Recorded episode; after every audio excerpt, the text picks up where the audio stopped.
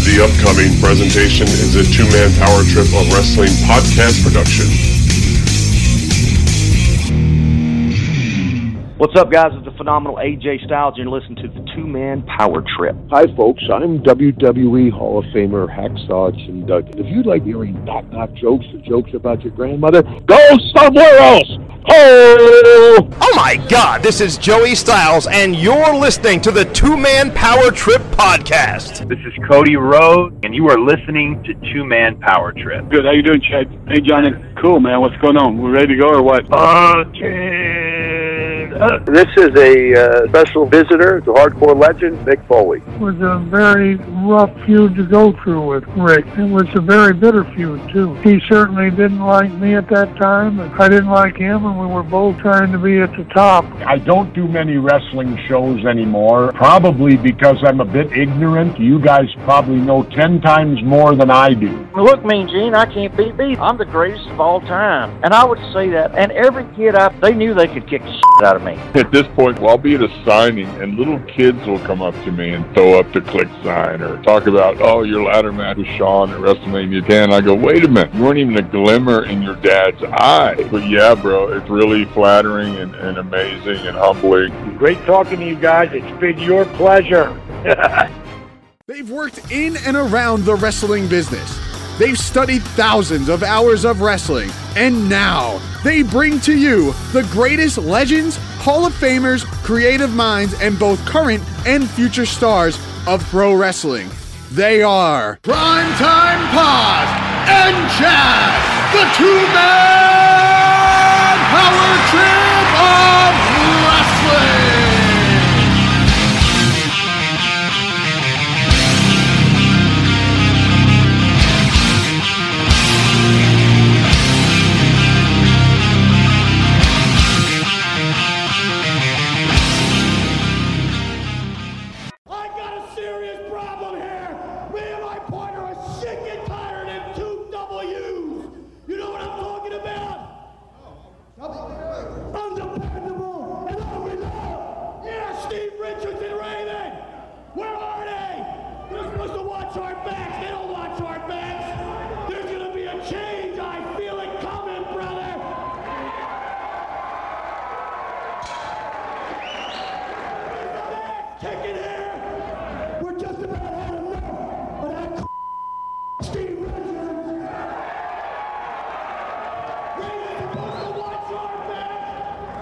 backs. I think he's been watching Steve Richards back too much.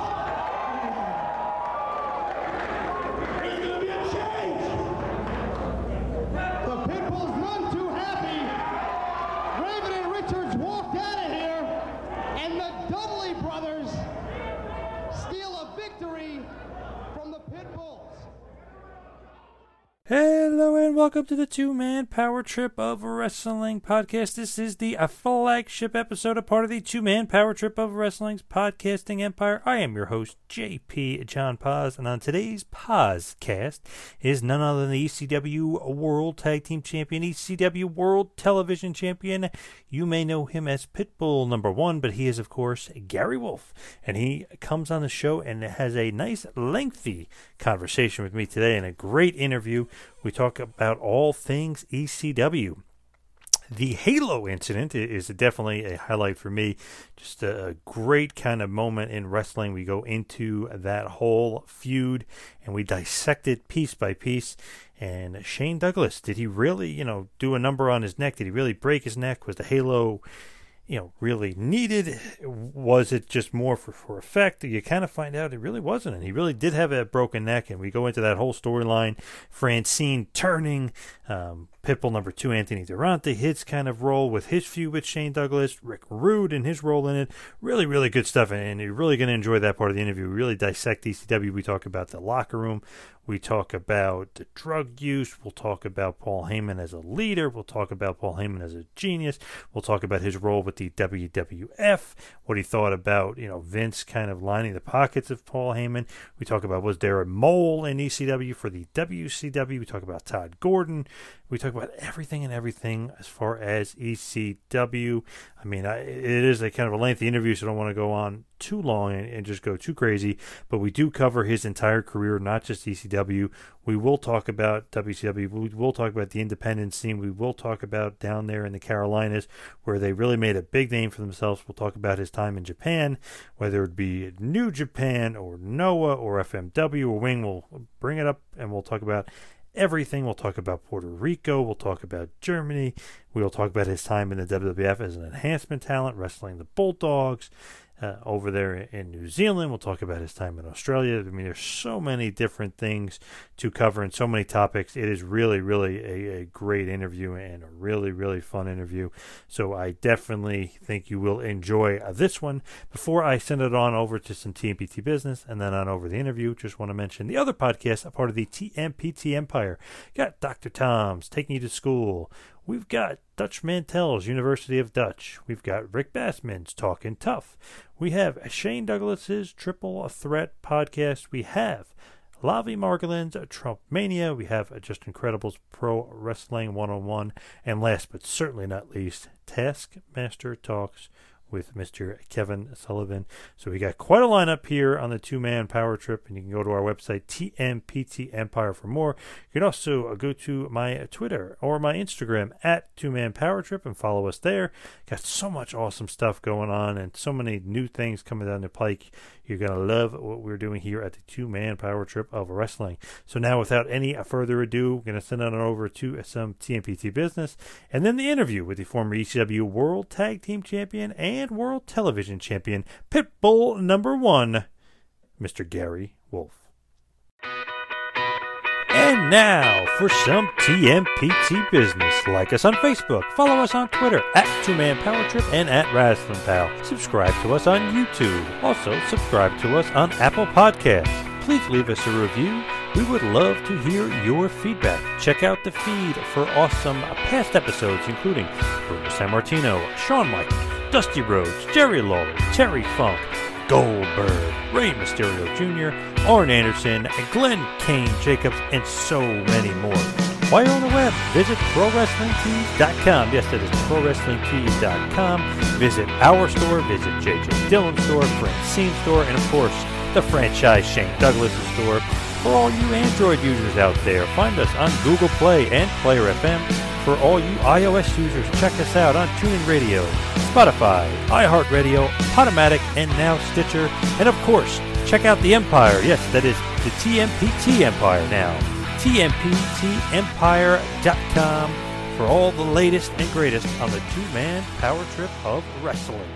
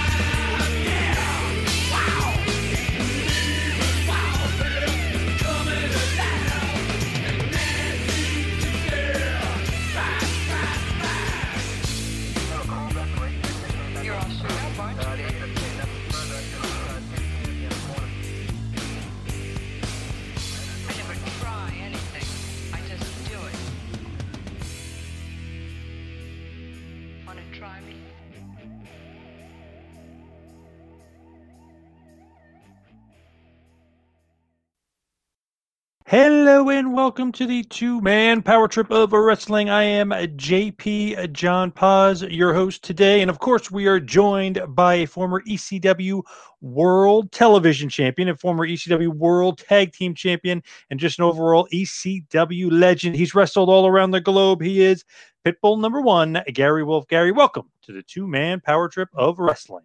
That's right, baby. Pitbull's in the house. Love it. So what have you uh, what have you been up to lately? I, I see you, you know, slowly but surely kind of making your way back into the wrestling scene, but what's been going on with you lately?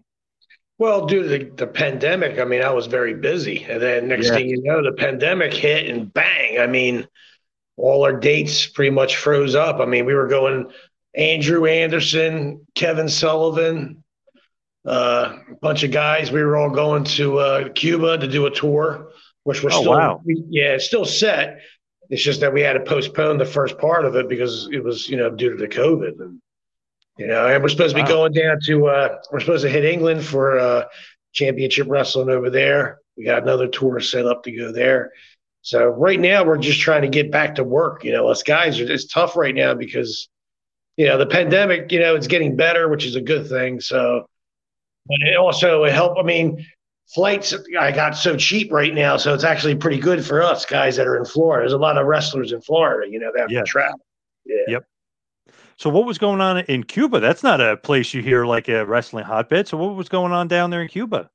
uh, Andrew Anderson set up a huge, huge. You know, they, they haven't had wrestling there in sixty years. Wow. I knew it was a while. I didn't know it was that long. Wow. It's been sixty years, so they wanted to do a thing. We had uh, Andrew Anderson, like I said, and and Kevin Sullivan. They got their backers, and it's a shame, you know, we lost Animal in this past few days, and uh, he was part of it with us. So Yeah. Sucks. You know, uh, Animal, so- great guy. What's kind of been your experience with Road Warrior Animal? I mean, you've probably known him for a long time, but what's kind of uh, you know your feeling on the whole thing on his passing? Because that was very sudden and very shocking. Yeah, I was very surprised because I, I I felt that uh, uh, he was in great shape to me. I mean, Yeah.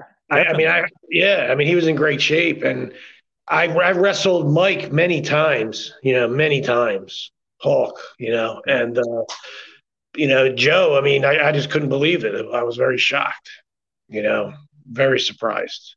Have you wrestled the Road Warriors as a team? No, we never wrestled them as a team. We were actually, I mean, it's it's a really sad story, but it's the honest to God truth. Uh, when my partner passed away, which is what, a few weeks ago, his anniversary was, uh, I had gotten a call before that by Joe and Mike, and they were like, "Look, you guys want to get back?" Because we had stopped wrestling for a little bit, and uh, because ECW closed down, and we were going to WCW, but Vince bought them. So that ruined our deal there. So, you know, he called us up and said, Look, we're going back to Connecticut and we're doing a big show and we're getting back on the map again. And we figured we'd wrestle you guys. So it was great. We were like down with it, you know, awesome. You know, it's been a while. But in two weeks, Anthony died. And then within the same two weeks, uh, Mike died. So it was like, it hit us hard. Yeah, it's terrible, and obviously wasn't meant to be pit bulls against uh, the Road Warriors. What was the the experience like just with uh, Anthony Durante, number two, and his passing? I mean, that's got to be like a brother passing, right? You guys were really close. Oh yeah, we grew up in the same town, went to the same school, you know, uh, same grade. Uh, we didn't hang out much as kids, but then as we got older, we ended up bumping into each other at the gym, and then we just became friends from there. And we didn't know we were going to be wrestlers until uh, I'll tell you a story. We snuck in uh, Wildwood, New Jersey. Oh yeah, okay, when they used to do Raw tapings there. So uh, they asked us, they said, Do you guys want to do security? Because we were at the gym, at Till's gym working out. And we're like, Shit, yeah, you know, we love wrestling. You know what I mean? The British Bulldogs were there. I mean, it was a fucking nice show. And uh, so we decided to sneak in the building on Monday morning, like that afternoon, because the show was that night. So we snuck in. It was me, Anthony. Uh, you may know him as Crybaby Waldo. He was another independent wrestler who passed away recently. Uh, and Andy Bryniarski, who a- happens to play in the Texas Chainsaw Massacre movies. He's, Oh, yeah. the, he's Leatherface. So Yep. he's big. He's big boy, man. so we were in there bumping around the ring, and we've never been in a ring before, honestly. So we actually killed each other. We didn't know what we were doing. And no bullshit, no bullshit, man. Dick Worley was in the in the uh, stands watching us just for the kicks. You know what I mean? He's like, Yeah, you know, yeah. you know. And he looked at Andy Bryniarski and he told him, he's like, dude, you're the next Hulk Hogan. I mean, he, he was. Got to remember, Andy was about six seven. You know, probably over three hundred pounds at that point, muscle all ripped, but very still very very young. You know. Yep. And uh, he was just like, hell no, man, I ain't doing this shit. It's too rough. You know, and, and we even said it. I mean, I remember I, I couldn't work out for two weeks, just bumping in the ring on my own. I didn't know what I was doing. And, you know, we were just like, we'd practice out in the water and the beach and shit, just suplexes. But we never thought we'd be wrestlers. And then next thing you know, uh, you know, after that summer, Anthony decided to go to the Monster Factory. So I just said, screw it. I waited, I waited about 30 days. I had to get the cash together. And then I, I signed up. And that, that was in 1988 when we signed up at the factory. Wow. So, what was the experience like with Larry Sharpe and the Monster Factory? Because I mean, that's a legendary, legendary wrestling training place. It was the best. I mean, uh, look, I can't, I could go on forever and tell you all the talent that came out of that school. Mhm. You know I mean? It's amazing. Uh, you got to also, I mean, when we were there at that time, we were there a lot. Like Papa Shango was just left, just left. He was there a little bit with us, you know, and then he went right to Japan. Bammer already was gone. You know, Raven was already gone. Uh, we weren't there long, man. I mean, within what's that? Yeah, Larry was a great teacher too. I mean, don't get me wrong, Larry was awesome. Plus, he had Charlie Fulton with him. So, I mean, Charlie Fulton would help Larry, you know, teach everybody, and Larry would always open up. Like he would let the guys come in and try out a lot, you know. But if they're mm-hmm. not, if they couldn't handle it, you know what I mean. And honestly, at that time, we were pretty much running the school, me and my partner. You know what I mean? We were like the top guys there at that Yep. time. Uh, before the headbangers, I mean, this is you know, uh, so we were we we had it made because Larry was like really into us and he wanted to manage us, so he got us on tours right away. I mean, we got to go to New Zealand the first time. Our first tour was in New Zealand against the British Bulldogs. So Wow. they, they, yeah, Nice. they called yeah they were calling us the American Pit Bulls versus the British Bulldogs in New Zealand because that's common you know it's common uh, wealth over there you know English so Yep. oh it went down. I mean we were in front of fifty five thousand people and it blew our minds. You know what I mean? It blew our minds because we worked for Vince first a little bit before we went on that tour, and we were in front of about twenty two thousand then. But doing honestly doing that tour was crazy when he filled up Olympic Stadium. You know, against the British Bulldogs. I mean, we learned so much in that two weeks, bro. Just working with those guys, Dynamite and Davy Boy, were great, great guys. So, as far as them in the ring, were they stiff at all? Because they always you always hear stories. Some guys they would stiff, like Mick Foley, Dynamite Kid. You know, gave him that awesome clothesline. Well, not awesome, but uh, pretty uh, crazy clothesline and busted up his jaw. So, what was he like in the ring, and what was uh, Davey like in the ring? First night was a complete shoot. 45 minute beat the living shit out of each other shoot. Uh, La- honest to God, Larry Sharpe went across to get the finish, came back, shaking his head. and I'm like, why are you shaking your head, man? He's like, there ain't no finish. Go out there and do 45 minutes. I said, okay. I'm like, all right. You know what I mean? I'm young. I was a young kid. I'm like, these old men want to fuck with me. I'm thinking, okay. You know, come to find out they weren't old and they were in good shape. You know, uh, it was a great match, dude. Like we, we we stiffed the living hell out of each other, but we still respected the business enough to tell a story Mm-hmm. and have a great finish. And I remember waking up the next day and, you know, we were sore as shit. I mean, like, wow, you know, I thought this was going to be an easy two weeks, you know? Yep. Uh, I went across the hall and I'm thinking it's Larry Sharpe's room. By accident, it's, it's the, you know, British Bulldogs room. They were already up drinking, having a good time. And they're like, come here, come here, man. We had a great match. And they, they're like, now we're boys. It was perfect. You know, it was like you have to earn your respect in this business one way or another. Mm. And I mean, they got they knew who we were. I mean, they got around, but they just didn't. They never faced us. Plus, you know, our gimmicks were kind of similar. You know what I'm saying? Yep. So you can get that impression, like, "What are you trying to steal my gimmick?" But it's not. You're the British Bulldogs. I'm the, you know, we're the American Pit Bulls. You know what I mean? So it worked out really good, and we learned. I learned a lot in that two weeks. Was that like an initiation almost? Like they wanted to break you in? Like they had to put some respect? Like what? what like why the no finish? Why were they so stiff with you guys? I think they wanted to see if we if we're the legit, and we were mm-hmm. legit. I mean, the next time we went back to New Zealand, we wrestled Hondo and Mondo, fucking the Guerrero brothers. Okay, so a lot of people don't know that. You know what I mean? The, the Pit Bulls have wrestled unlegend tag teams, bro. Legend tag teams, but people don't even realize. That's great though. New Zealand, you have to, you know, not known as a huge hotbed, but obviously a, a good market for pro wrestling. It's great that they kept bringing you back. You guys must have been drawing over there. Uh, see, we were very, t- we got very tight with Don Muraco, King Curtis, mm-hmm. uh, Jimmy Superfly Snuka. You know, the Wild Samoans. Like we would always wrestle the Wild Samoans when me and Anthony when we were young coming up. So what happened was the Wild Samoans would put the word in for us and say, "Yo, you know, this tag team's good." And then next thing you know, King Curtis came around uh, asking about us. You know what I'm saying? And then before you know it, it was it was over from there. You know what I mean? And then once we got in Japan, like it only took the Pit Bulls two years to make it to Japan, and that was working for New Japan Pro Wrestling. Wow, nice, pretty good.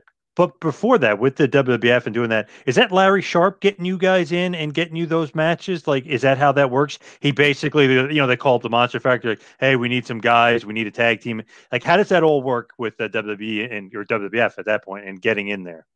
Well, Larry Sharpe had a good relationship with Vince McMahon, so he would call him up and say, "Look, I got some students that are good prospects. You might want to check them out, but I want to send them your way to get some experience." So, you know, let's put them on TV. And this is back when they were doing the job matches on TV, if you remember mm-hmm. correctly. You know what I'm yep. saying? Yep. So we, we would drive our eight hours, show up for television. Uh, they'd pay us 150 a night if we worked or we didn't work. And they would put us up in a hotel. So we just had to get there and, you know, work. And that's what we did and it, it, was a great experience for us. I mean, you got to remember this is this is the late '80s, '88. You know, between '88 and '89 in that area. You know, early probably early '88s. You know, and I got to we meet everybody that was in that locker room then. I mean, we got to wrestle the Hart Foundation. We got to wrestle the Big Boss Man and Akeem. We got to wrestle the Rougeau brothers. Every tag team you can think about, we wrestled besides single guys. You know, so we got a chance to wrestle Ted DiBiase. My partner Anthony got a chance to wrestle Rick Rude. And who knew 10 years later he'd be in ECW announcing me back into the ring after I broke my neck? Do you see what I'm saying? Yeah, cool. You know, and, and, and who would think Steve Austin would be at my house every weekend party and hanging out with the boys when he was in ECW? You know what I mean? Right. Yep. So I mean, I could have went to work for Vince McMahon very early in my career, but I chose because Japan came to North Carolina to look at us. We were working six nights a week there, you know, with the Nasty Boys for Jim, uh, for Paul Jones and George Scott. So that was our first job, you know what I mean, working down south. You know, we had Chris Chavis with us, who was Tatanka. We had Ken Shamrock with us, who was Vince Torelli at that time.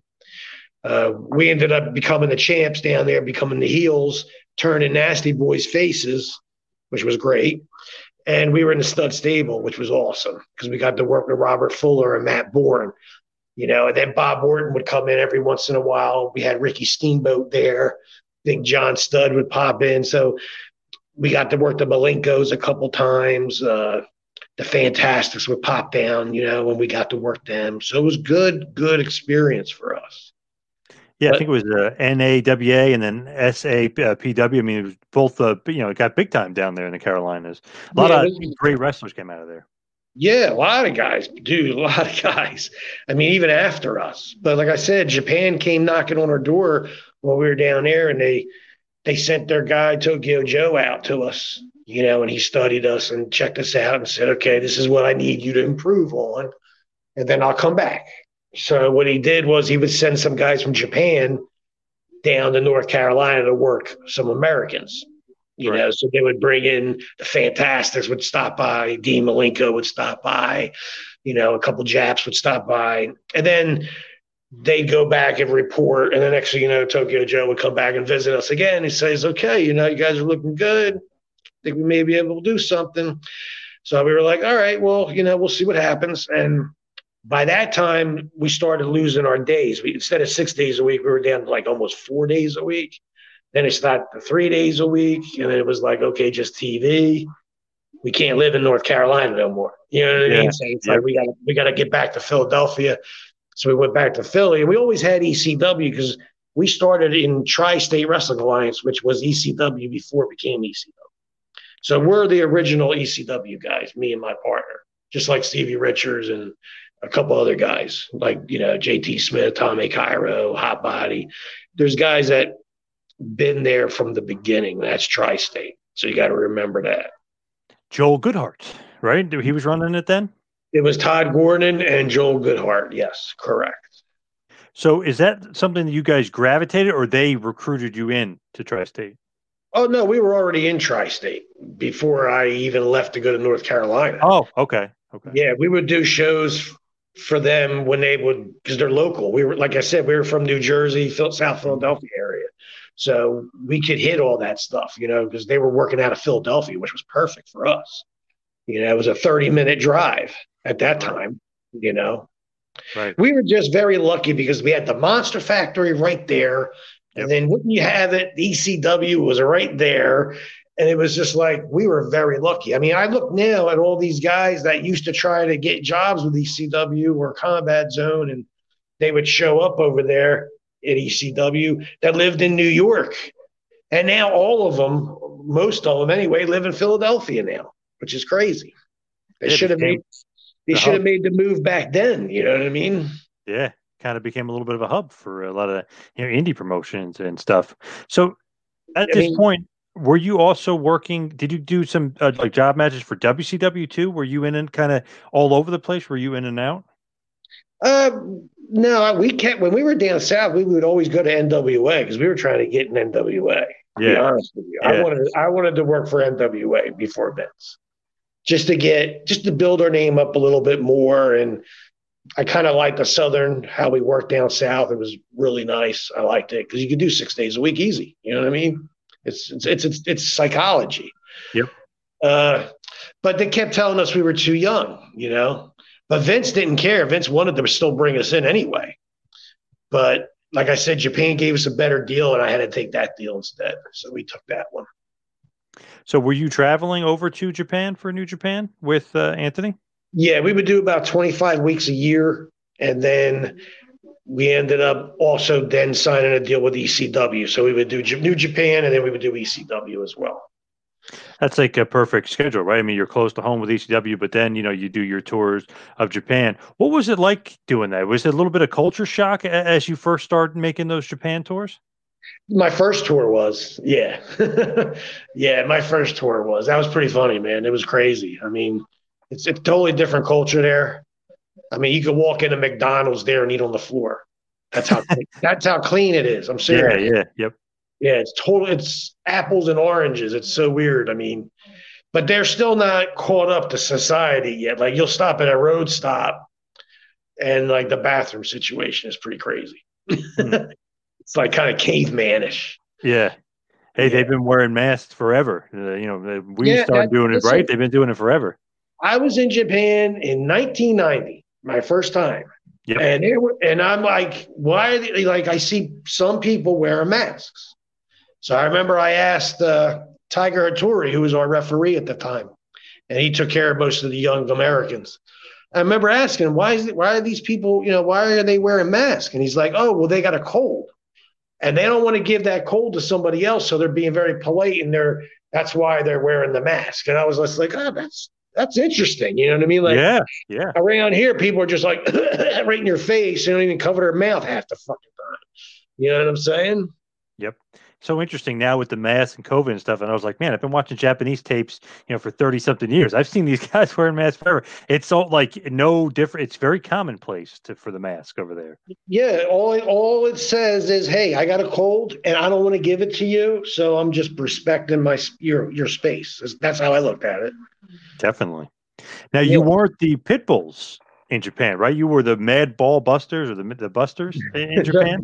the Mad Bu- Mad Bull Busters. Mad Bull Busters. There you go. Yeah, Mad Bull Busters. And Where, then did- uh, where does that name come from?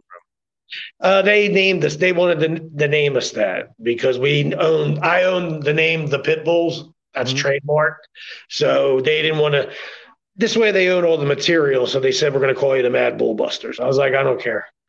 It's fine. What you're paying me, I could care less what you call me. You know what I mean? At that point. So you ever notice their English never kind of matches up? Like Mad Bull Busters doesn't really make sense. Like, why would that be those three words together? You know what I mean? Like, they never quite get their English correct. Well, I guess it, it's easier for them to say.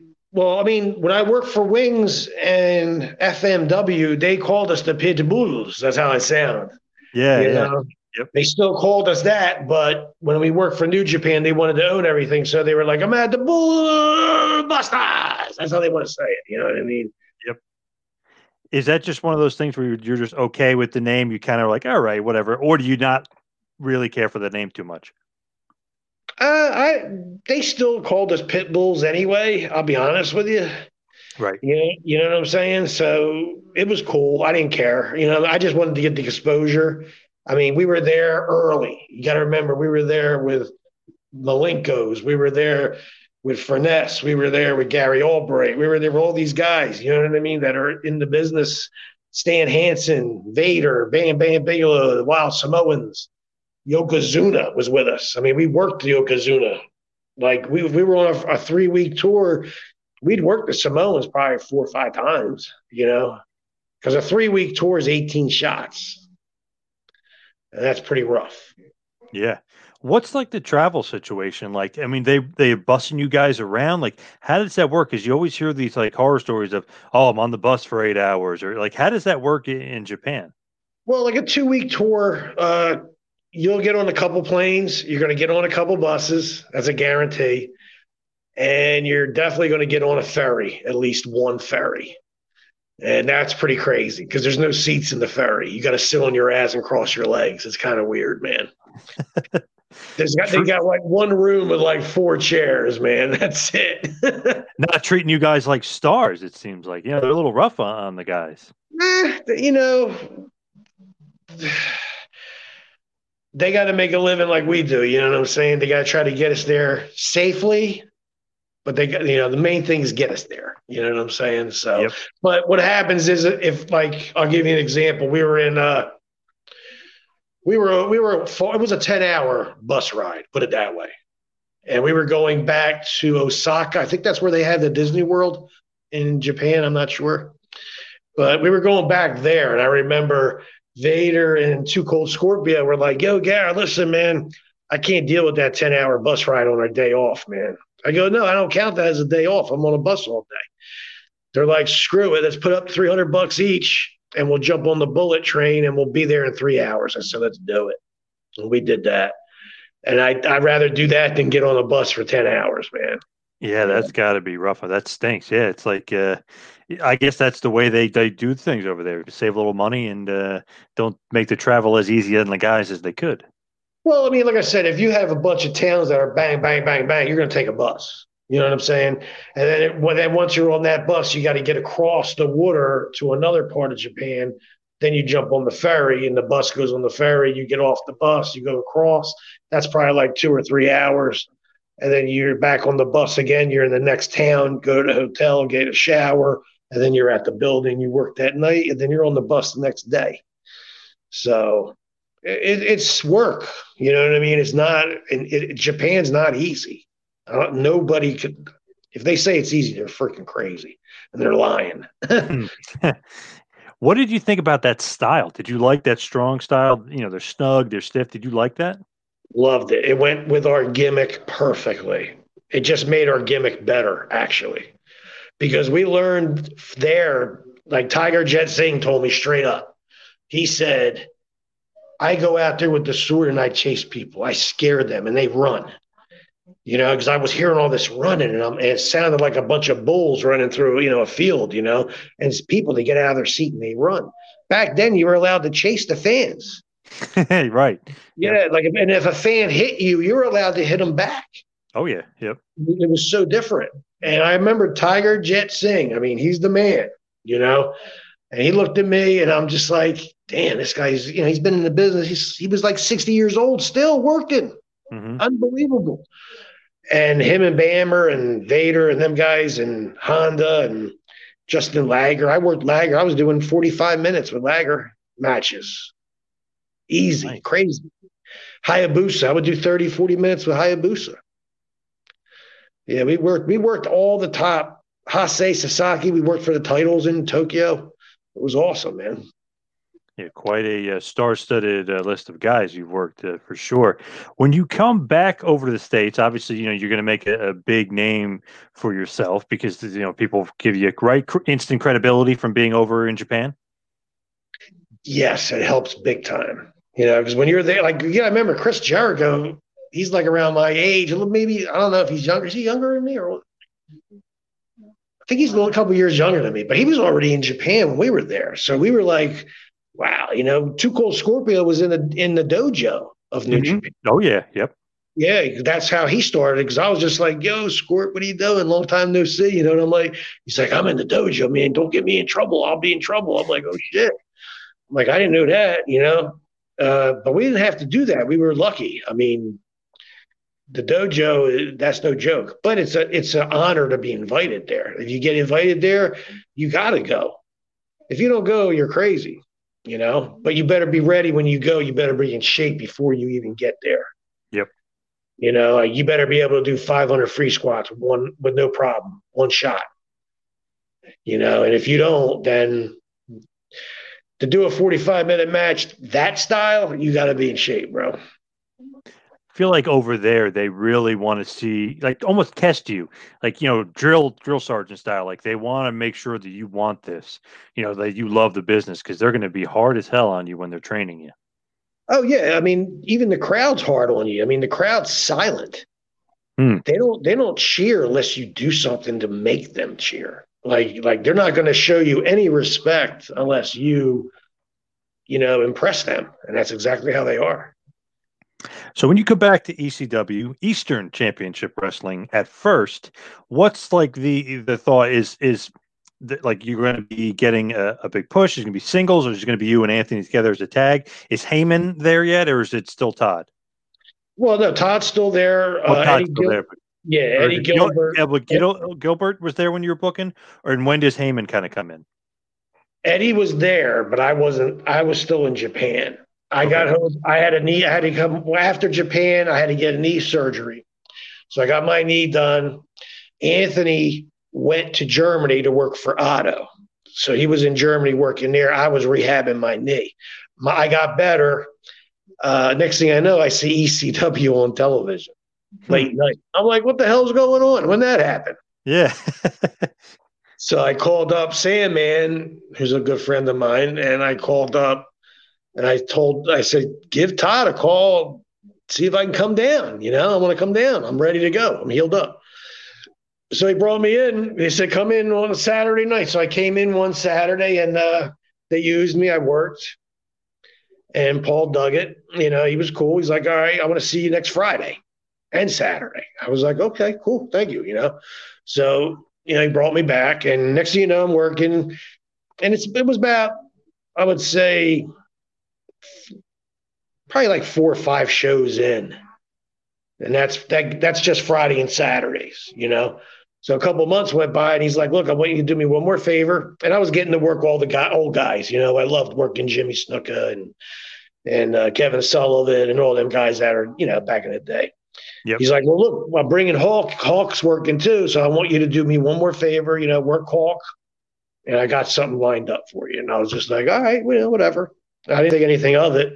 So I did the job. I did the match with uh, Mike Hawk, and uh, had a great match. It was easy, and he's a very he was awesome guy, man. And uh, next thing you know, you know, Paul came up to me and he's like, "Look, I'm waiting to come to New York this week to do some promos." I was like, "All right." So I went and did it. Come to find out, he was putting me up against JT Smith, who happened to have the television title at the time. And he really never seen me do a promo. So he really had no clue if I could even cut a promo. So I cut this promo, and honest to God, uh, JT, you know, he's in crutches because he has a bad ankle. He hurt it. And I open hand smacked his ass and dropped him right on the promo, straight up dropped him. Uh, to the point where Paul had to run out of the room so he could freak out and laugh because he didn't realize, like, he was just like, oh my God. Like, Yeah, yeah. Wasn't expecting shit. that. Yeah. like that was a fucking awesome promo because I I even added something to it which was stupid, but it ended up getting over. You know what I mean? And I was just like, holy shit, you know. And he, so he, he's outside. I'm like, what's wrong? He's like, that was fucking great. And he's like, look, I want to put the TV title on you. And I'm like, nah, man. I said, I'm a tag team. You know what I mean? I said, my partner will be here soon and we're going to be tagging. He goes, well, in the meantime, let me put the title on you and let's just go for it and see, we know what happens. You know, I didn't realize I was going to get 20 minutes of the show because I'm the TV, I'm the television champ. So once I got it, I was like, holy shit, this is awesome. You know, because I don't have the, I don't have to have the, the pressure of having the heavyweight title on me. I got to work the television title, which is okay, which is great. That's second best. And I got to be on TV a lot. So that's what I loved about it. Nice. Now the plan wasn't initially for you to be the TV champion. It almost he almost sprung it on you. He didn't kind of give you any indication that you know he was going to give you a push. No idea. I had no idea. He just kept coming up to me saying, "Holy shit, how much bigger are you going to get?" like I was, I was one of the biggest guys in ECW at that time, next to next to like Jimmy Snook and them guys. They were way bigger than me, but I mean, I'm talking like you know the guys that were already there, like Public Enemy, you know, Tommy Dreamer, Taz, you know, them guys. I was I was way bigger than all them guys. And you end up losing the TV title to Mikey Whipwreck, right? So the, the kind of the underdog story and uh, the upset king, if you will, of uh, Mikey Whipwreck. That was the whole idea, right? Isn't it genius? Yep. Paul, I mean, I'm not going to bullshit. I mean, when it comes to wrestling, Paul Heyman's a genius. It's funny too because you know when Steve Austin comes in, he pins Steve Austin, he pins Sandman, he comes the world champion. I mean, it's pretty funny, like the way he was booked as the ultimate underdog. The gimmick was, you know, you're the champ. I don't want to be champ. You got to wrestle them for the title. You could have the title. I don't even want to wrestle. You know, and that's why he would come out to, I'm a loser, baby. Yes. yes. So as you're kind of moving along, and obviously, you know, you got to drop the TV title because Anthony's on his way in, and you guys are going to be the pit bulls. Well, when that, did- no, no, no. I dropped the TV title so I can give it to Mikey to give him his push. Yep. And then I start an angle with Taz. Yes, that's right. Big feud with Taz. It actually goes quite a while. You guys had a, had a, had a long feud. Sorry to skip over that. What was kind of the chemistry like with Taz? Because at this point, he's not as serious as he ends up becoming, right? I mean, he's kind of doing a goofy gimmick, and then he's going to get more serious. Yeah, he's doing the Tasmanian devil gimmick at that Yeah, point. Tasmaniac. Yep. Yeah, that's what he was doing. with it. So they they pitched the angle, the Tasmaniac versus the Pitbull, and that's how they pushed that. And they were like I said, I'm I was getting pushed, and one, two, three in the ring, right in the middle. That's all it took. You know what I mean? One pin. So you know the you- Tasmanian the Tasmanian devil wasn't hard against the Pitbull. What'd you think about Taz as a worker and a wrestler? I mean, that gimmick maybe didn't really fit him. His gimmick later on in ECW obviously worked perfectly. Became the the champion. Really came like the the figurehead for a while after uh, you know after beating the franchise. But what was your thoughts on working him? Do you think he was a good good worker, good wrestler? Yeah, he was always he was very good at judo. He was a good shoot judo. He was a good worker. I mean, I have no problem. I had to yell at him once for throwing me on my head a couple times, but that's about it. You know, there was no problems. But once they changed his gimmick from the Tasmanian Devil, Taz, and he honestly, Paul said, "Be yourself," and that's how he is, straight up. You know, that's just how he is. So it was okay. I had no problem. I mean, I did a nice loop with him. I mean, I would do. I had easy loops. I mean, I had, one entire loop against Mikey Whipwreck. I had uh, loops against Stevie Richards. I mean, that's when they were really building me and pushing me and building me up. You know what I mean? and then they started bringing him like I they started giving me better guys, like I said with uh, Taz and just other guys that they were pushing, you know, Axel and them guys, you know. What did you think about the Tasmaniac gimmick? You think that was like a little too sports entertainment, a little too goofy for ECW? Because ECW was kind of being built up, you know, these tough guys. It's, it's more legit. So many fans are like, "Oh, this is real." You think the Tasmaniac gimmick is kind of like, "Oh, that's a little, uh, I don't know, a little WWE-ish or a little weird for ECW"? Yeah, but WWE wasn't interested in him until he changed his gimmick to Taz. So you hmm. know what I mean? That that but and and you got to realize also he's getting a huge, huge push. Huge push. Yep. Him and Sabu was the top, you know, that was a top gimmick at that one point. Oh yeah, yeah. And they Yeah. hadn't touched and then building up to the the pay-per-view where they're finally gonna touch. Yeah. Yeah, when in fact the angle between me and Shane Douglas actually overplayed that. So that was the predicament that Paul had. He didn't know what to do. He was like, "Oh my god, I got, I got, I got so many different great angles, you know, so many storylines. What do I put in the first pay per view? Do you see what I'm Mhm. saying? Yep. What's not what? And the only one that would have taken away from the Taz and Sabu gimmick was me and Shane's gimmick because he broke my neck. So we had more heat than anybody when it came down to that. But he pulled me out of the show and put me in the audience to, and I had to wear a collar. I, I was ready, already back in shape, ready to go, but they didn't want to do it. So I had to jump the guardrail. That's when they put Anthony versus Shane Douglas in the match. Yes, yes, definitely. We'll get to that in a second. But kind of before that, leading up to that, when he actually comes back and you guys are, are going to, you know, form the pit bulls together, what's kind of your thought? Because you've been doing singles, you've been having getting a nice push. Were you happy he's back, or, you, or, or do you want him to reform the team, or you almost like, man, I almost want to get this big singles run? No, I was happy as hell. I was like, let's go. Let's get these tag belts. it's time to get Public Enemy and beat them. You know what I mean? Yeah. Let's go. You know, and we knew them guys. You got to remember, I used to wrestle Ted Petty when he was the Cheetah Kid for, at the Monster Yeah. Factory. Yeah, Okay? oh, I, yeah. I wrestled. I wrestled him thousands and thousands of times. So I mean, working him was was easy, cake. Working the Bruise Brothers was cake. Eliminators, beautiful. I mean, so many tag teams went through there. Uh, the Heavenly Bodies went through there. Doc Yeah. and Gordy went through there. You know, you name the tag teams, we've been against them. I don't care. who you- I'm, I'm telling you, it's crazy. But they all had to go through the pit bulls, man. You know, You guys every, every yeah, everybody had to go through us. Usually, if they brought a new tag team in that first night, they're going against us against the, in the arena. You know, because it's a test. You know, in our business, if you know if, if the booker asks you to do a job, you know, you got to do it. It's part of the business. You know, you can't have an attitude, and you know, it can't work.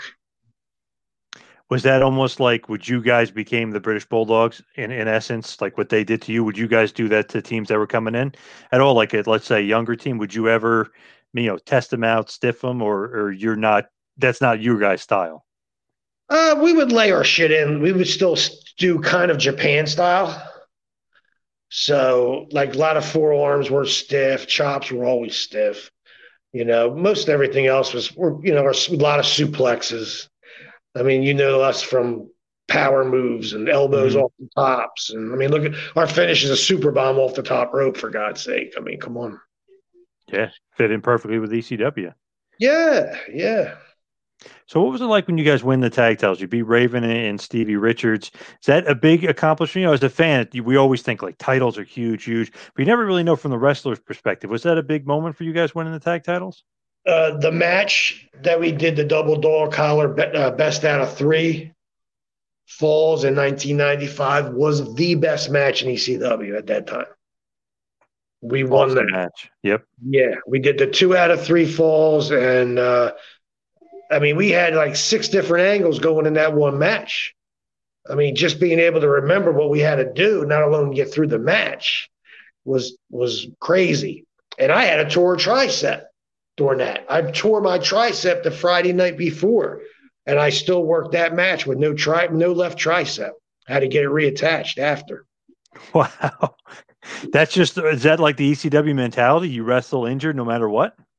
That's how this business is, period. You wrestle hurt if you have to. You know, that that's no bullshit. That's how I was brought up.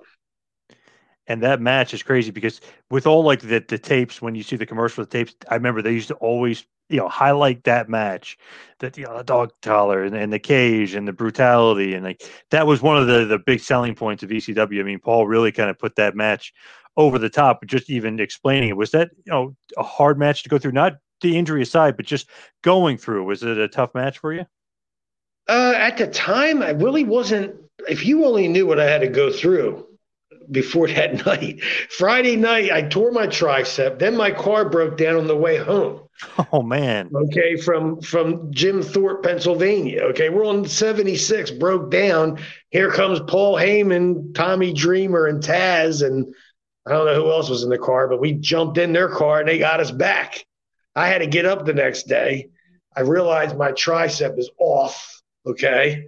I got to go get a tow truck, get my car, bring it back to the city, and then be at the arena for four o'clock to get ready to get ready for sh- our show for that night. And I didn't know I was getting the titles until I got there that night. And I'm like, oh shit. You know, so it's like, let me tape up and let me go do it. I just had to, you know, when you're in the ring, your adrenaline's going so fast, whatever pain you feel, you don't feel it. Right. Till after. Yeah, till after. So when they put Francine with you guys and they kind of you know throw uh, you know her in there with you guys, what was your thought on, on her and, and pu- putting her in there? Very young to the business at that point, but did you like her? Did you think you guys were going to have good chemistry with her? Yeah, we had no problem with Francine. We liked her. She was a very nice girl, very young. We were the first. I think she was. We were the first tag team she t- uh, was with. I think, to be honest with you. Yeah. Uh, but she didn't like her outfits because we were into the, the, the leather and S and M, the chains, the spike collars, and and her gimmick. You know, I talk with I would always tell her, look, you got to wear like an S and M thing. You know what I'm Right. saying? And Yep. she hated that, but she had to do it. You know, and then when she and then when she turned on us, which was awesome, and Yep.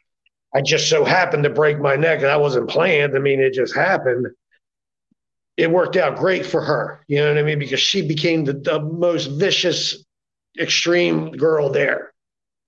You know? Yeah. Yep, absolutely. That turn is awesome. It, it's one of those things that's it was shocking. The fans didn't see it coming. You know, nowadays everybody sees it coming. Hmm. It right? They didn't see it coming then.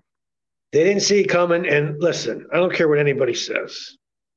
They jumped the guardrail when he threw me to the ground in a halo. Mm, yep. That is white heat. That's real heat. That means they wanted to beat his ass and kill him for touching me. Yep. You see what I'm saying? Absolutely. So we had we had a lot of heat, dude. That man, I mean, to this day, I still work Shane Douglas places because people Yeah. still want to see us go at it. You know, and we do dog collar matches. You know, we, we beat the shit out of each other.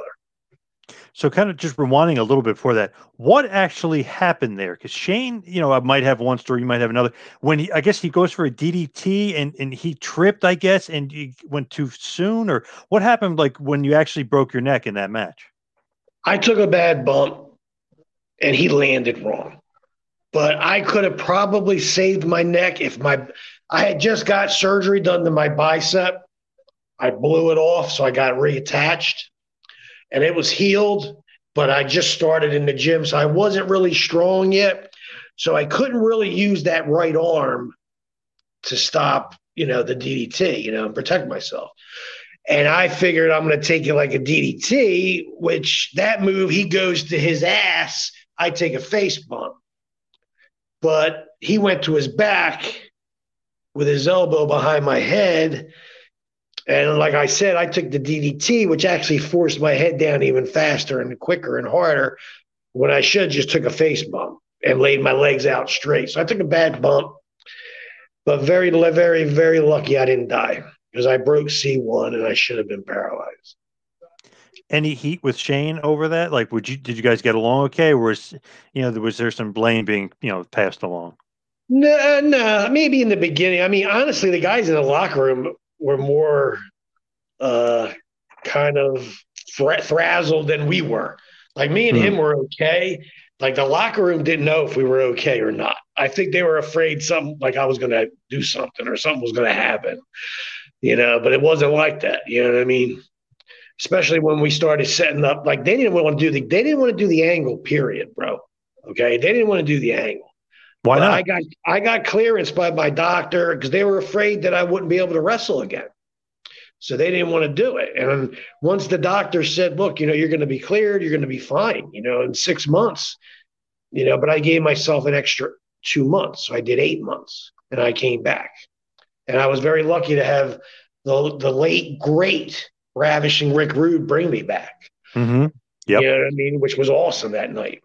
And uh, nobody expected me to come back and come back that strong and that fast. You know what I mean? Uh, but no, we, me and Shane worked on beautiful. We worked all over, man. And because that's what I was thinking. I was thinking we're getting ready to do the pay per view. So that's why we're working in every city, in every town. And we were doing great matches. We were doing like 30, 45 minute matches and all reverses. And because we had the heat for it. So it was like anything we did, the people went crazy for. Absolutely, it, and it's just almost like built in. They they think you know, oh, he broke your neck. You know, these guys probably really hate each other. It's right, it's like the perfect marriage almost. Except for Pittsburgh. Pittsburgh, Shane Douglas is always a babyface. It, it doesn't matter. Mm-hmm. I mean, I had an actual woman smack me across the face there. and I, I literally, I mean, she hit me hard, man. My ear was ringing because I took a bump and everything on the floor and I'm rolling around. And all I hear is Francine laughing and Shane laughing. And I'm like, man, throw this bitch out. yeah, what are they know, doing? she Yeah. just- yeah, I was going to kill her. And come to find out, it was it was uh, Shane's babysitter when he was a kid. wow, what a small world. That's crazy. That's awesome. Man. But I called her a I called her a witch and all this crap. So she, she I had it coming to me. So that was cool. So the Halo incident, that whole thing that goes down, and obviously, like you talked about, white heat. There's just so much craziness involved. That's another thing that they would play on the videos, and you just be like, "Oh my god, shocking!" Like the riot in Philly. I mean, it's just nuts. Where's the Halo? It was was it supposed to be already gone at this point, and you had left it in? Like, what was the whole story there? Because that's got to be a very dangerous spot. I mean, for him to do it once is is crazy, but then to do it like jerky again and then throw you down. I mean, that's just if you think about it, it's like, wow, what a visual. That is nuts. Okay, well, this is what happened. Mm-hmm. I got it taken off, and I had to stay in my house for a week. Paul Heyman said, "Do not leave your house till next till next Saturday when you come to the arena with the halo on." I said, "Okay." So they took it off me, and then the doctors gave me the halo back, and they gave it to me with pat that the screws went to the same spot they were in my skull, but they had a pad on it instead. So I'm still re- literally locked in the thing, even though it's not in my skull. I'm hmm. locked in it. Plus, I had my left arm in my pocket because I had said the gimmick, the, the fake gimmick was I hurt my arm and I was paralyzed, kind of. The neck was a straight up shoot. It was broke. I just added that left arm. And what happened was we went, we were going over how we could do it and blah, blah, blah. And some guys were like, oh, yeah, take a bump. And I'm like, I don't think I should take a bump. If I just take a bump, like a regular back bump with that, not only is it going to kill me, it ain't going to look right. You know what I'm saying? Yeah. So Yep. I really, honestly, I don't think I could have took a bump with it. You know, so the way he grabbed it was like we one, two, three, we timed it, and I went down to one knee and and I took it the only way I could. Like he threw me down, and that's the way I fell. Is the way I fell, and I couldn't do anything about it. And mm-hmm. that's why every then and then all I remember is laying there, and I I, I just I can't really see much because remember my head's locked straight. Yep. But all I did was I, I would see people like jumping like all- higher than they're supposed to be. Like this guy ain't supposed to be near me. He's a fan. They're jumping the guardrail. That's what I didn't realize. And then once I realized that, I remember Shane grabbing Francine and, and trying to run. And it was insane. When I saw it on video, I couldn't believe it. I mean, I couldn't believe it. Man, just epic, epic stuff, unforgettable stuff. And that those that fan base and those fans and that crowd supposedly the smartest fans, and they're buying into it. I mean, so that shows you like the level of wow, this seems like it was real. And Shane Douglas is the biggest asshole ever for doing that. I mean, that's how it came off. That's exactly what happened. And after that, Shane was the biggest asshole, and he had the he had the most heat, and that's why he was the champ. yeah. You know? Yep. Yeah. This is what this is what the business is. I mean, sometimes it you know it works f- for you, sometimes it don't work for you. But then again, an angle, one angle could change a person's life. You know what I'm saying? I mean, look at the look at look at Stone Cold Steve Austin. Look at Hulk Hogan. Look at The Rock. Remember what he was when he started? Oh, And what did he turn? What did he turn into? Mm-hmm. You see what I'm saying? So you never know what's going to happen. You know, you just got to go with it. You know. So when the when the Halo thing goes down, obviously, you know, like you said, that white heat.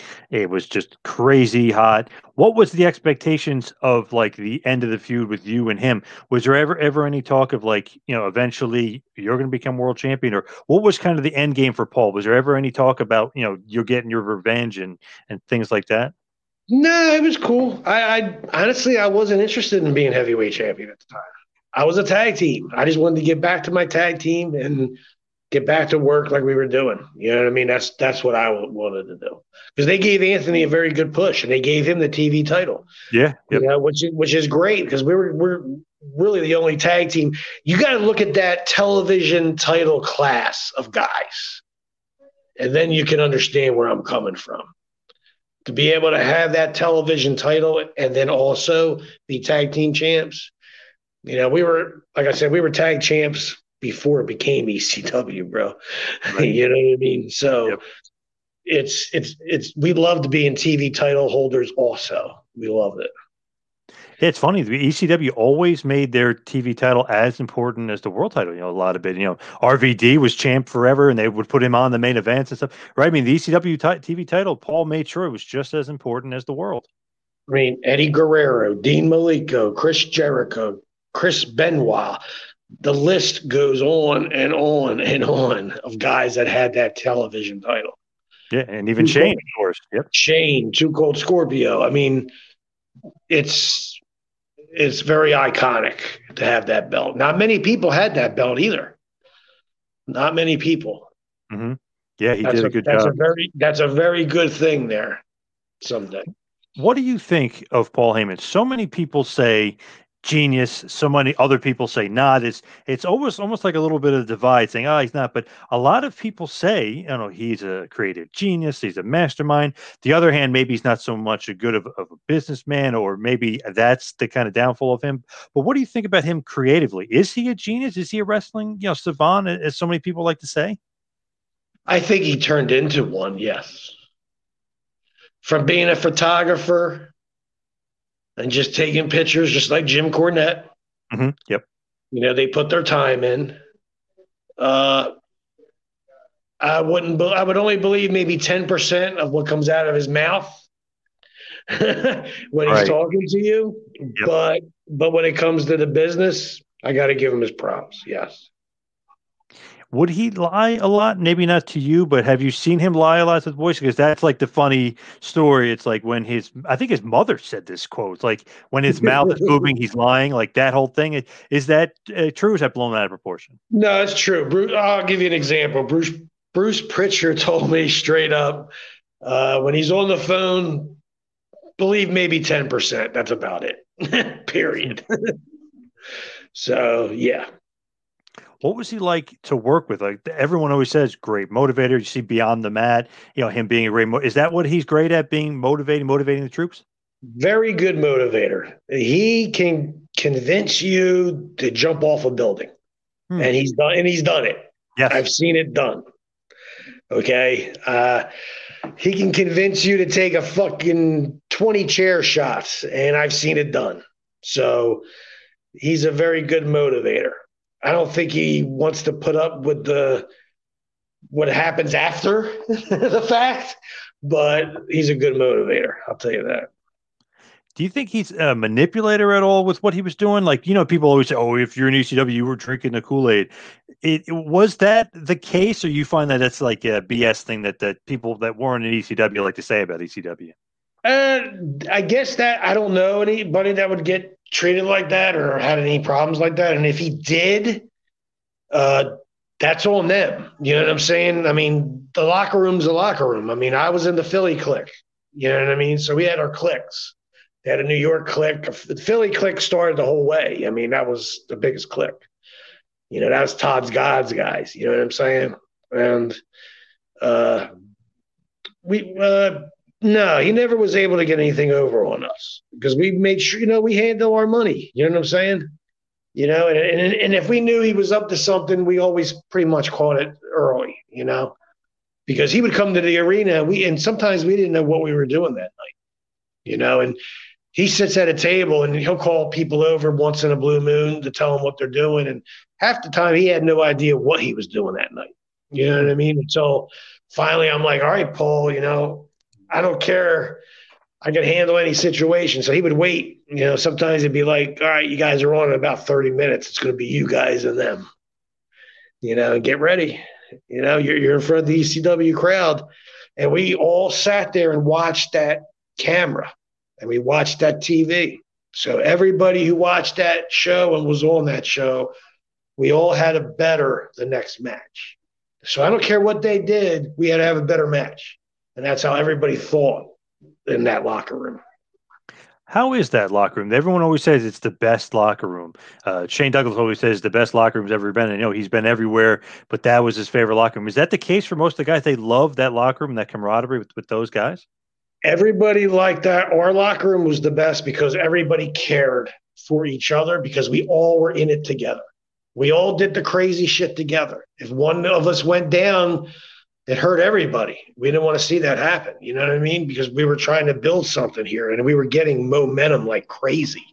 You know what I mean? And we just put our heart and soul into it. I mean, why do you think Vince McMahon had to turn to the uh, what's that uh attitude era that attitude era he had to after we did the one night stand bro their easy nights were over done we showed something so different on wwf pay-per-view that they had to change their whole entire aspect of the business and that's when they, got, they became the attitude era because we made it you know i looked at them guys up in they were sitting up there in the balcony looking down at us, all the WWE guys. And what, what you you're a fan, so you watched it.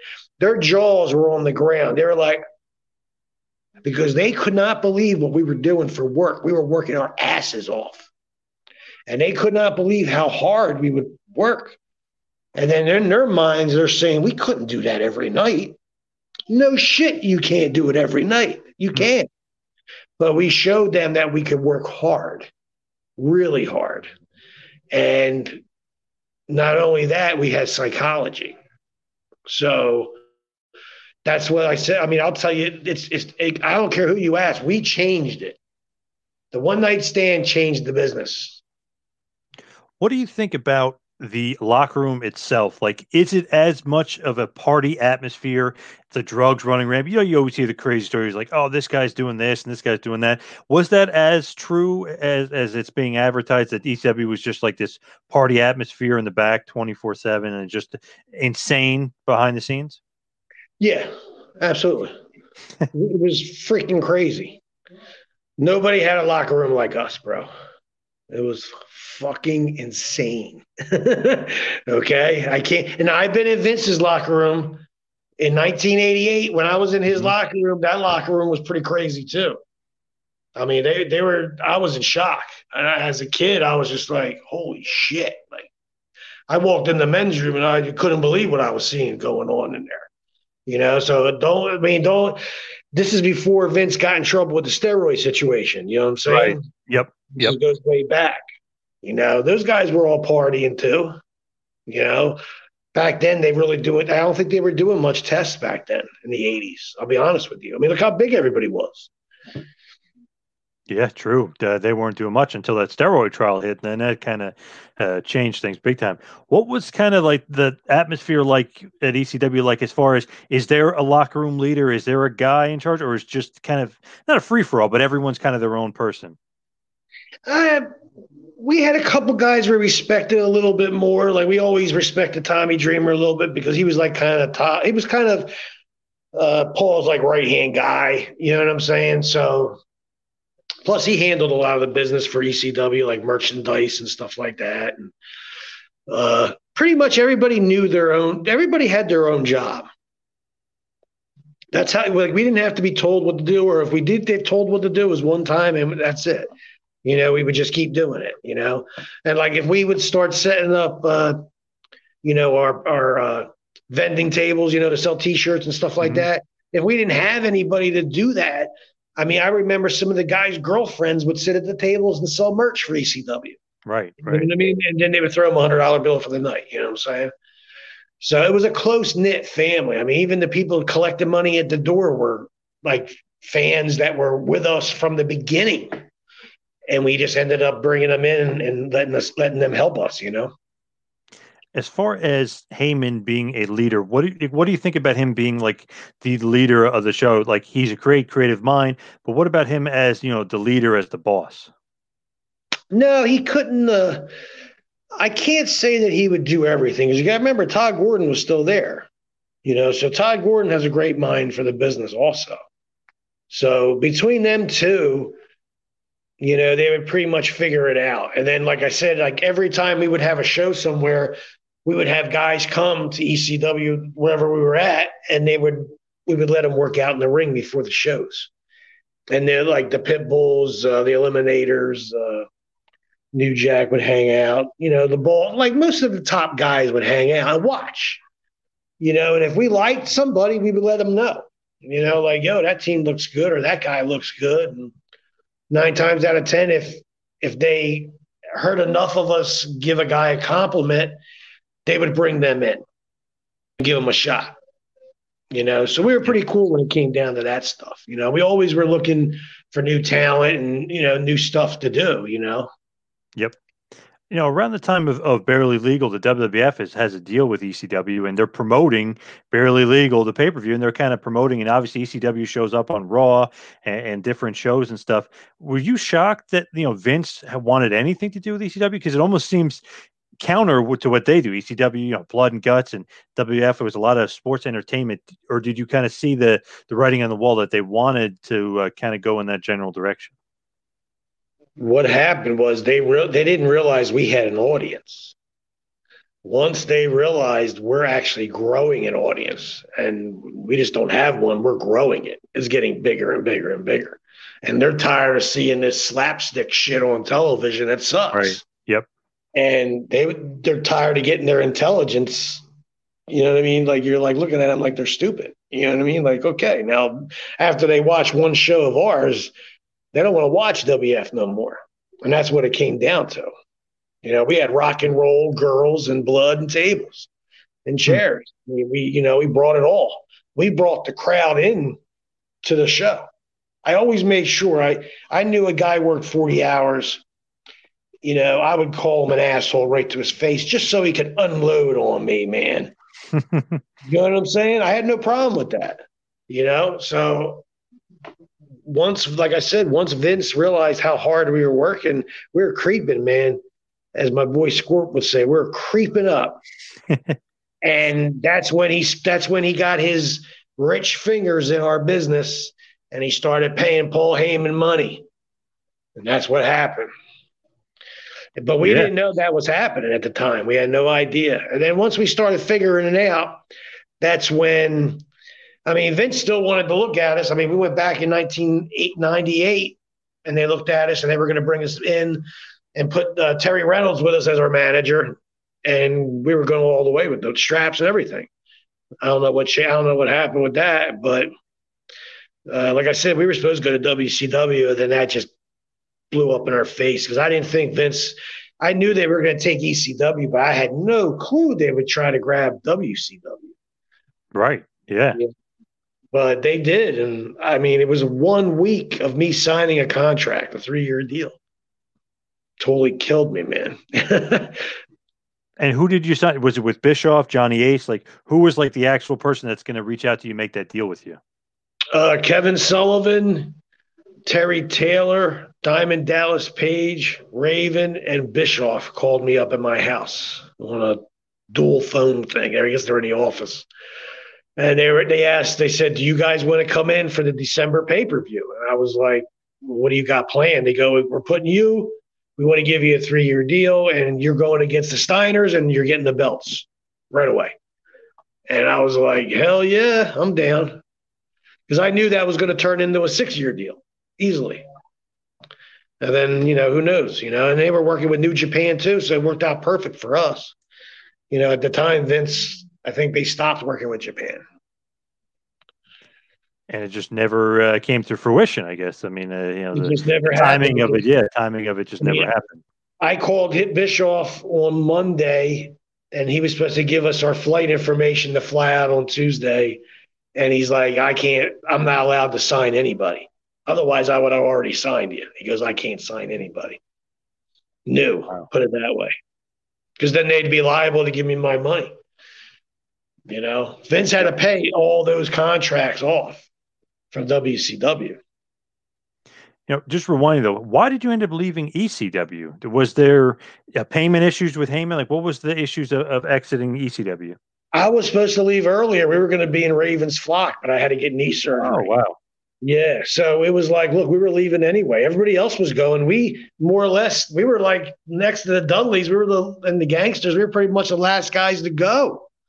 You know, we even gave them a two week. You know, we gave them a two week notice. I said, you know, look, we're going to WCW. I was supposed to go. Like I said, we're Raven. You know, we were supposed to be in the uh, his flock. That was the whole gimmick.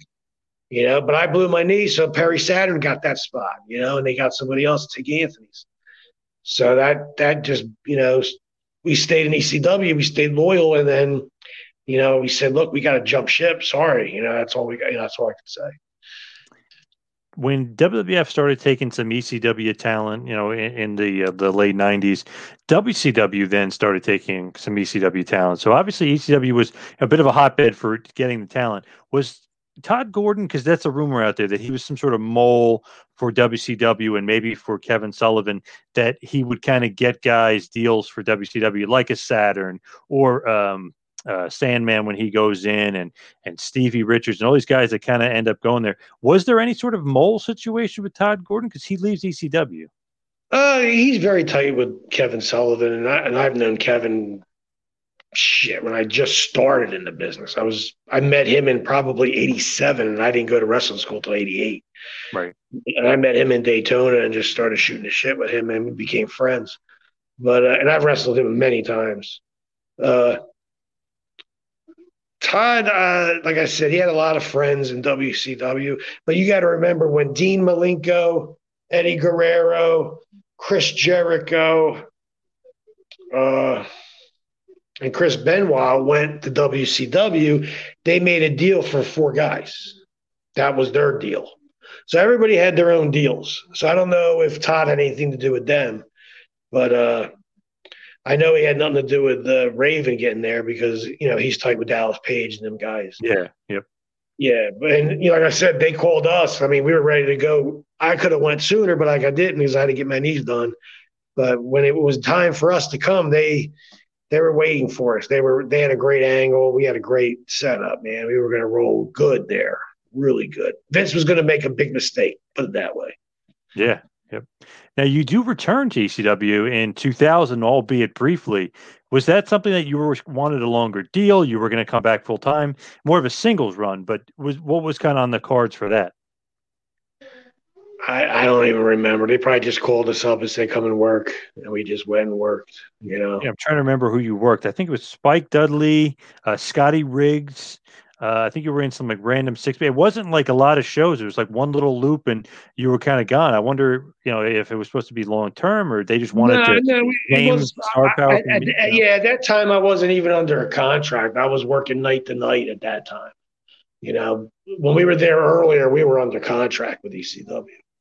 So we had, we had two contracts going. We had a contract with New Japan and we had a contract with uh with ECW.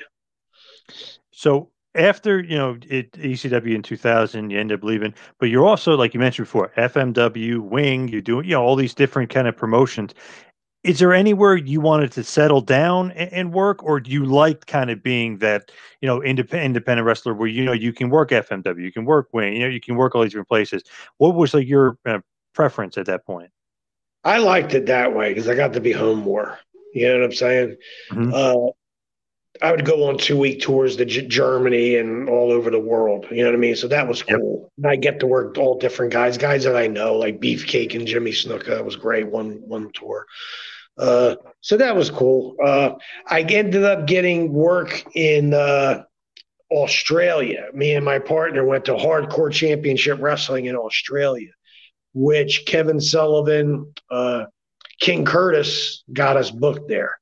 Uh, the guy, uh, Big Mark, Mad Mark, the guy that was in Kevin Sullivan's gimmick back in the day, Purple Haze, I think he called himself. Mark Lewin. Mark, Oh, Mark, yeah. Mark, Mark Lewin was that his name? Yep. Yeah. Well, he opened up the company in Australia, so we went there and he put the belts on us. We were the Australian Tag Team Champions there. Uh, we were there for about going on almost ten months, and we were rolling, man, pulling 13s on TV before rugby. Nails was our champ. We were tag champs. We had the Samoans with us. Uh, the Bruise Brothers were down there with us. A bunch of guys were with us. Nails was the champ. Hawk Animal was with us for a little bit. Uh, yeah, we were rolling down there. And then all of a sudden, man, the TV just stopped. And I couldn't understand. Even the TV company couldn't understand because we were pulling 13s. Vince pulls what? Two point something? We were pull, pulling one, three point something. No bullshit. Uh, so once I realized that was over, I was like, I got to get my ass back to America. So that's what I did. I flew back home. I thought I was going to end up moving there and working.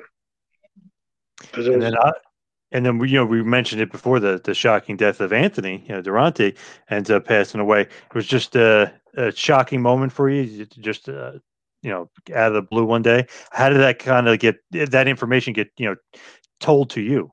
I was in a gym. Somebody mentioned to me, but I didn't believe it because I didn't hear anything. Uh, at that time, he already moved to Connecticut, where his mom and his brother was, with his girl and their two kids. And then uh, I didn't believe anything then. When I got home, I heard something on TV about a shooting, and that didn't make any sense. And then I heard another thing about an overdose, which still didn't make any sense. But nobody, I, I still don't know to this day what happened. And I'm his partner, so his family's a real Italian family, so they're very, very, you know. I guess they like to keep things hush hush. Yeah, quiet about it. Yeah, it's a crazy kind of thinking. I mean, re- really young. I mean, you know, not old at all. You know, at that point either. So you know, he had a lot of years ahead of him. Was there any kind of thoughts or any plans of, of going to WWE, or was there anything in the works for you guys at that point? Yeah, we were- before he passed away. He was getting his life back together, and he was getting back in shape, and he was ready to go. I mean, that's when I told you the uh, the Road Warriors called us, and we were ready to go back. I mean, and come on, we couldn't get a better break than to work against the you know Legion of Doom. I mean, come on. Most most people would always say, "You guys remind us of the Road Warriors, but a little bit smaller." Yeah. Yep. Were they an That's awesome. inspiration for the gimmick? Oh yeah, I mean, I, we love their style. You know, they're just badass guys. It- It's like uh, we're badasses. If you don't like us, you like us. If you don't, you don't. I don't give a shit. That's pretty much our attitude. Nice. I love that attitude. Now, as we start to wind it down and, and head towards the finish, maybe a, just a generic question for you, but I'm just curious, especially with a guy like you wrestled literally everywhere. Do you have favorite matches or favorite opponents? Because I, I know, I just love that question because you never know kind of the answer you're going to get from certain guys. Because you know, you could pull a random team or a random guy out of nowhere. They're like, oh my god, now I got to go YouTube and check that out or something. Do you have some favorite matches and favorite opponents? Wow. Uh, dude, it's so hard. I mean, the I've wrestled so many. I mean, I got to remember. I, I- I'll give you an example. I was very green in, in North Carolina, and they Dean Malenko came in. I never met Dean Malenko. I just heard of him. You know, he's from the Malenko brothers. Yep. Didn't realize how much intelligence this guy is and how much how smart he is. And you know, Paul Jones and George Scott are like, okay, you guys are working together tonight. And I'm like, okay, well, I'm a baby face and he's a baby face. How's that going to work out? You know, that's how green I was. I remember, this is my first job. Yep. I remember Dean pulled me aside and he's like, listen, don't worry about it, kid. I got you. And he gave me the finish. And I actually sat there, looked at him, and said, you know what? That's a great fucking finish. I mean, that's great. That's great psychology. How we're both baby faces and we're still going to come out as baby faces. Not, not none of us turned into a heel after that match, and we we tore it up for 30 minutes. And the finish was he shot me off the rope, went for a leapfrog. My head hit him in the balls. He hit the ground. One, two, three. It was a fucking accident. Hmm. Genius. Yeah. you know what I'm saying? Nobody looked bad. No, I mean, I got the win. It was a lucky win, but it, he stole the man with a thousand moves. You see what I'm saying? Yeah, yeah. Do you have some favorite tag matches with uh, Anthony, part of the Pitbulls? Great matches with the Bruise Brothers. Uh, considering they're six seven, six eight. You know, like I said, the one thing about the pit bulls, we could wrestle any style. You name the style, we can handle it. Uh, we had great matches against the Headhunters, those big, fat, 400 pound. Oh, yeah. Yep. That do moonsaults. We had unbelievable matches with them. Uh, Steiners, we had great matches with them. Dude, uh, I got to say, the British Bulldogs, two weeks, I learned more. And uh, I couldn't believe how much I learned. Uh, working Eddie's dad and Rey Mysterio's dad, the Guerrero brothers, I learned so much from them guys. You know, you got to remember, we went to Puerto Rico, man. They put the tag titles on us. Mm-hmm. Yep. We were the Puerto Rico champs. And guess who we were working and training at the same time? Thunder and Lightning, who are the heavyweight champs forever. They've been there. You know, so and them guys are two police officers, believe it or not. Oh, didn't know that. Yeah. Yeah. You just know, you know, the Colóns, Thunder and Lightning, you have very associated with WWC down there in Puerto Rico. Yeah, they were great guys, man. We we got to work with them. They were very young back then, so they had to learn. And you know, Ca- Carlos was like, "Look, you know, I need you guys to help these guys." I'm like, "No problem. We have no problem with that." You know what I mean? And we would work Kendall Windham, Barry Windham down there. They threw the belts on us right away. I mean, we were on TV down there rocking it. I'd go two weeks at a time and come home, go back two weeks, come home. It was great. Do you have any regrets, like looking back in wrestling? Is that possible to have any regrets or anything you look back, like, yeah, I wish, you know, we did it, would have went here, would have went there, would have changed this, would have changed that? We could have been in a WrestleMania and we didn't do it, and we should have did it. That's not, that's the only thing I regret. Was there an opportunity? Which do you remember which WrestleMania could have been or Uh, it was they were putting us against the Hart Foundation, and they had a great idea with a helicopter and a chain connected to a cage. They were going to lower us in the ring, and it was going to be all smoked out, and we were going to be all spiked up, and it was going to be really cool.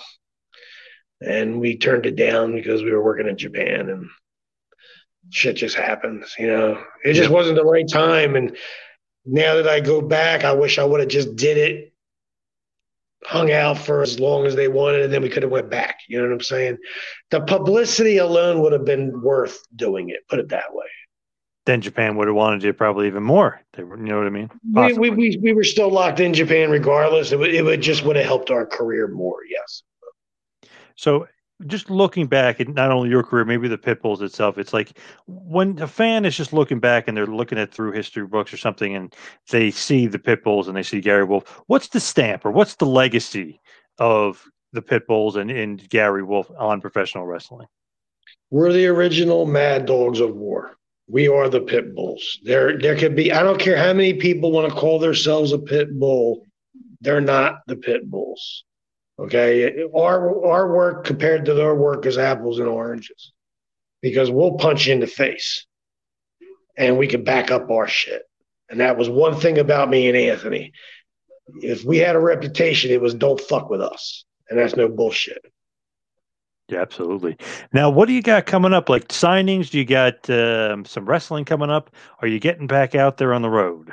Yes, I am. I got I started getting some calls, and I'll give you one first. October 10th, I will be in Jackson, New Jersey, North Jersey for Titan Championship Wrestling.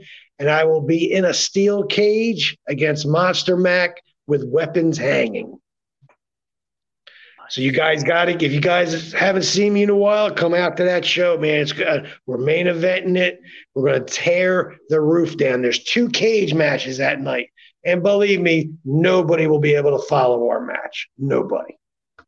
And also, you'll be doing a virtual signing, which I don't know if you've done one of them before. Very unique kind of thing where basically, you know, it's no fans, but there's a ton of fans watching you and they're kind of telling you what to sign. I mean, what do you think about virtual signing? These wrestling promoters will kind of think of uh, a lot of weird, interesting stuff, but I mean, it actually works. It's actually a successful It's, kind of business you know, model. For us guys, it's helping us out greatly. I mean, we appreciate it, and that's no bull. And everybody's doing well when they do it. So uh, kick in, man, because I got some badass T-shirts. I mean, if you go to uh, my e- Gmail, you can hit me up, Pitbull six seven GW at gmail.com. I got some badass shirts, dude, from Pitbulls. I got original ones from ECW. Uh, you can also go to my Facebook. It's under Gary Wolfe. Check that out. Uh, I'm also I have a, another Facebook. A friend of mine opened up for me. ECW legend, original pit bull of War, Dogs of War. It's another one you can check out, guys. All right. Awesome stuff. Mr. Wolfe, uh, and, then, and then that other one you're talking about, I'll be doing with Dylan Hines on October 15th from Florida. And I think it's going to be an extreme session. Uh, I think I'm going to have uh, Fonzie, one of the best managers Ah, in the nice. business, Yep. is going to be with me, with Dylan Hines for our extreme signing on the 15th of October, Thursday night, brother. Nice, nice. And I think you got one for Gimmick Tree too coming up, uh, if I remember correctly, around the date of the uh, um, of the uh, show you got going on for the SAW. I, I maybe maybe that's my afternoon signing that Saturday. Yeah, yeah. sure. yeah. That, they said I have a signing that afternoon, so I'm probably doing that one. Yeah, so good stuff. You're keeping busy. I, I love it. The the Pitbull is getting back out there despite COVID. You're getting back out there. Love it. Dude, I'm in better shape now than I was before. It's crazy. And I That's mean, great. Yeah. Yeah. Yeah, some people sit around and, and, and get in bad shape like me, and you are out there getting in great shape. Yeah. Nah, you look good, brother. Thank you very much. I uh, really appreciate all the time you gave us to today. Thank you so much, Mr. Wolfe, and uh, good luck with uh, getting back out there in the road and the steel cage match and the virtual signings. Good luck. I appreciate it. And like I said, everybody out there, you the man. I love it. Thank you for letting me be on your show. I appreciate it, brother. Thanks for listening to the two man power trip of wrestling. What the world is downloading.